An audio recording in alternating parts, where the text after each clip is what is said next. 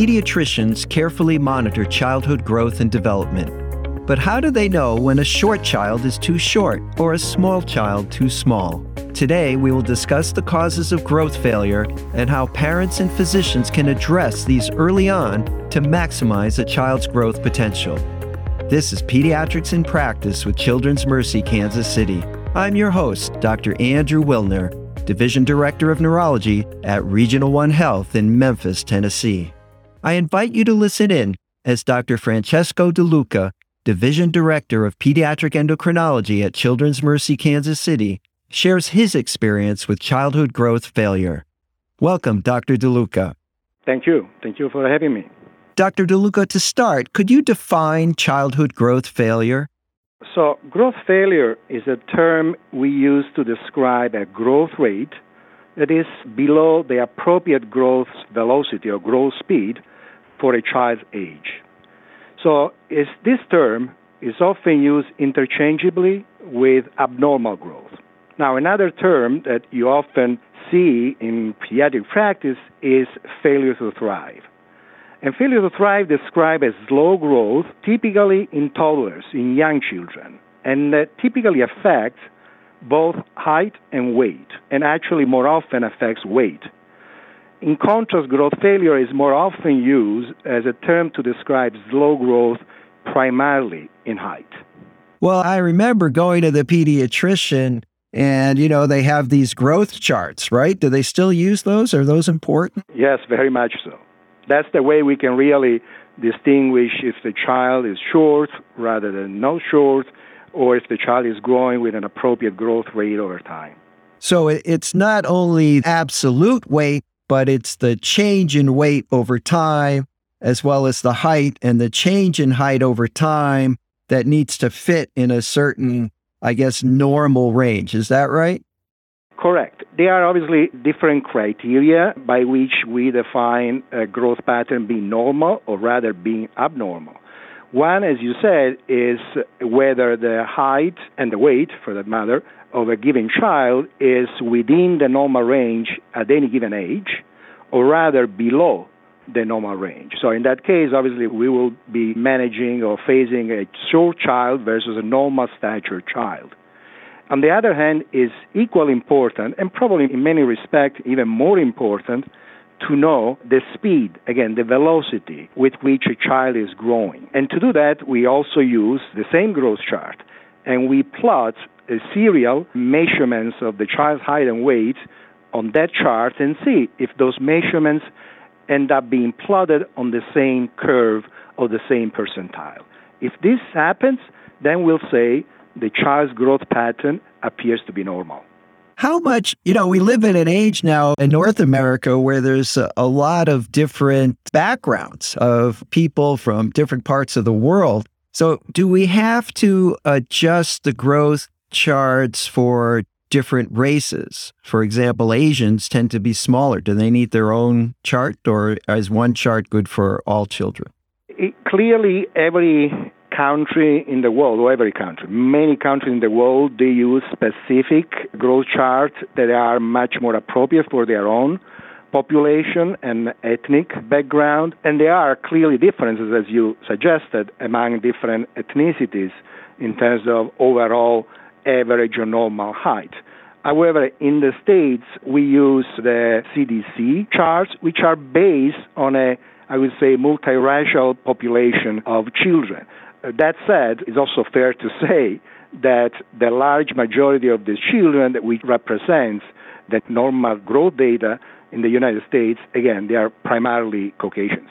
It sounds to me like a lot of energy is put into this for each child at every pediatrician's office. How often is it a problem? In other words, you know, what percent of children actually have a growth failure? Actually, the data on the prevalence of growth failure differ among different studies. And this primarily depends on the type of children included in these studies. Just to give you an example, it has been shown that less than five percent of children with short stature, who are otherwise healthy though, have growth failure. So a very small percentage of these children have growth problems. In contrast, if you check the prevalence of growth failure in other population, the prevalence of growth failure may increase and may be as high as forty percent when we evaluate the growth pattern in short children affected, though, by chronic conditions.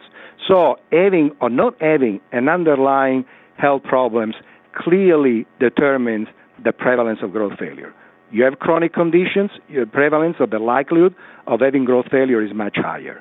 So a pediatrician who sees a child who has juvenile onset diabetes or sickle cell anemia or cystic fibrosis is going to be much more clued in to measuring very carefully the height and weight and watching for growth failure. Is that right? It's perfectly right. In fact, I would say that growth failure may actually be triggered by a very wide variety of health problems, or we can call it risk factors. Some of these risk factors are genetic conditions like Turner syndrome. Other possible causes of growth failure are nutritional deficiencies. And nutritional deficiencies are for sure the primary cause of growth failure in less developed countries. And we mentioned already having a chronic disease like severe asthma, anemia, chronic kidney disease, chronic inflammatory bowel disease. These are all rather common cause of growth failure.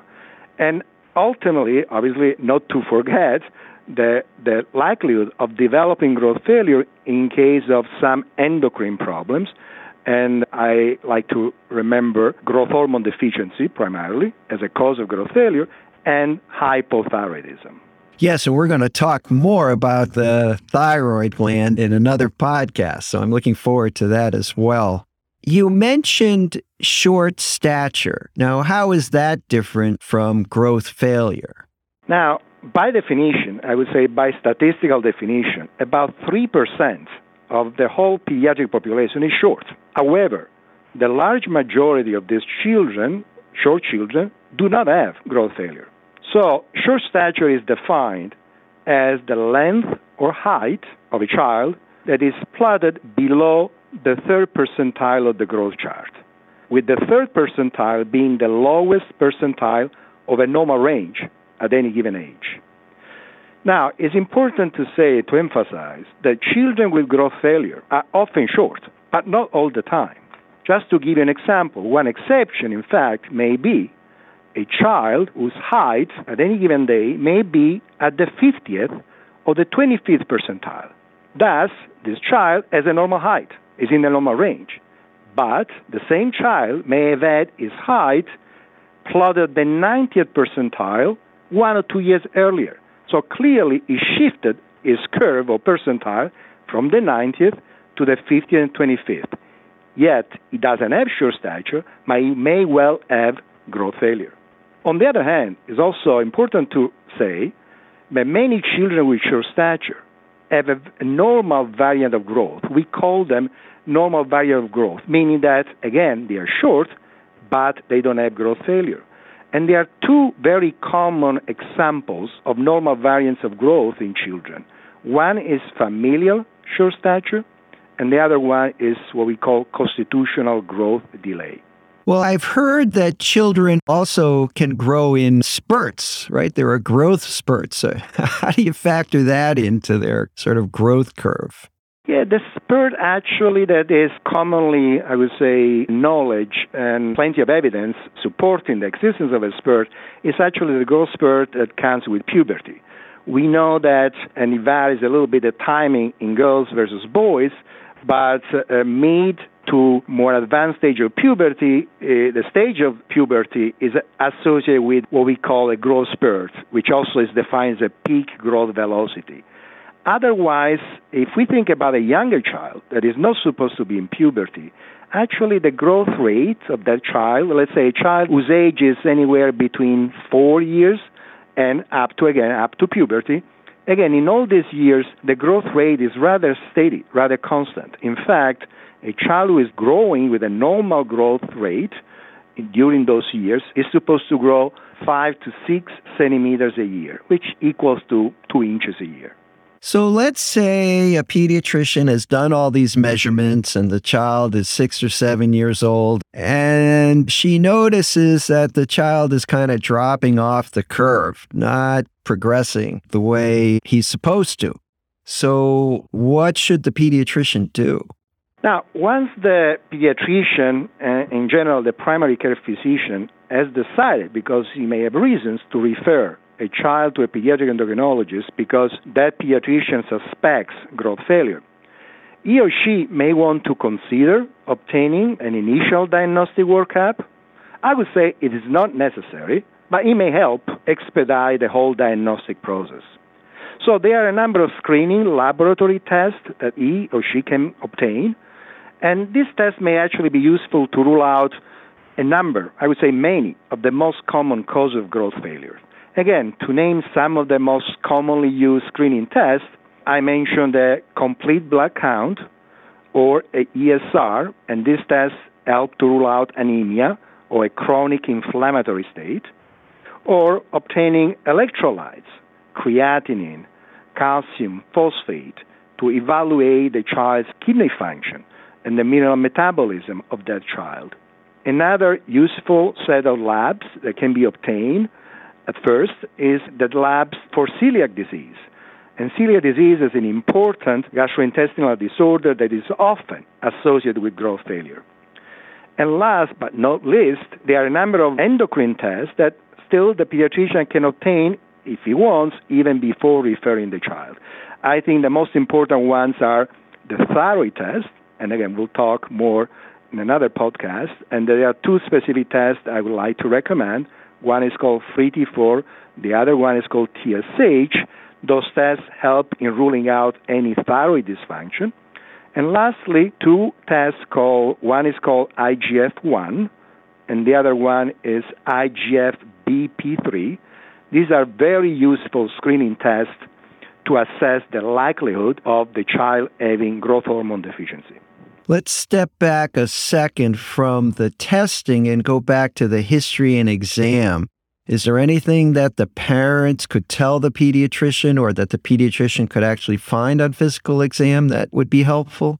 Yes, I think when a child is found with short stature, obviously there are a number of different findings that can be useful in determining which child may need to be referred for the possibility of growth failure. And these findings are part of the medical history as well as the physical exam of that child. Regarding the history, for instance, but there are so-called systemic symptoms that may be somewhat suggestive of growth failure. I'm thinking about chronic fatigue, frequent headaches, loss of appetite.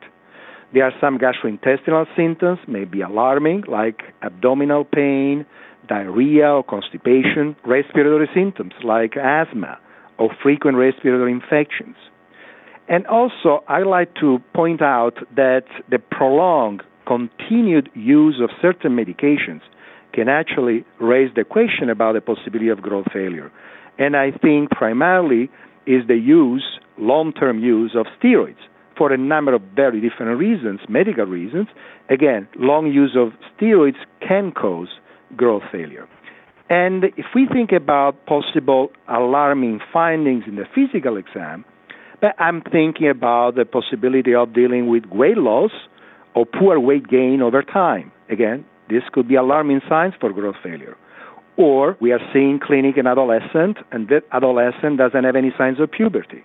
Or some what we call facial dysmorphism, some facial features that may not necessarily be normal, like low set ears, frontal bossing, a triangular face, a webbed neck.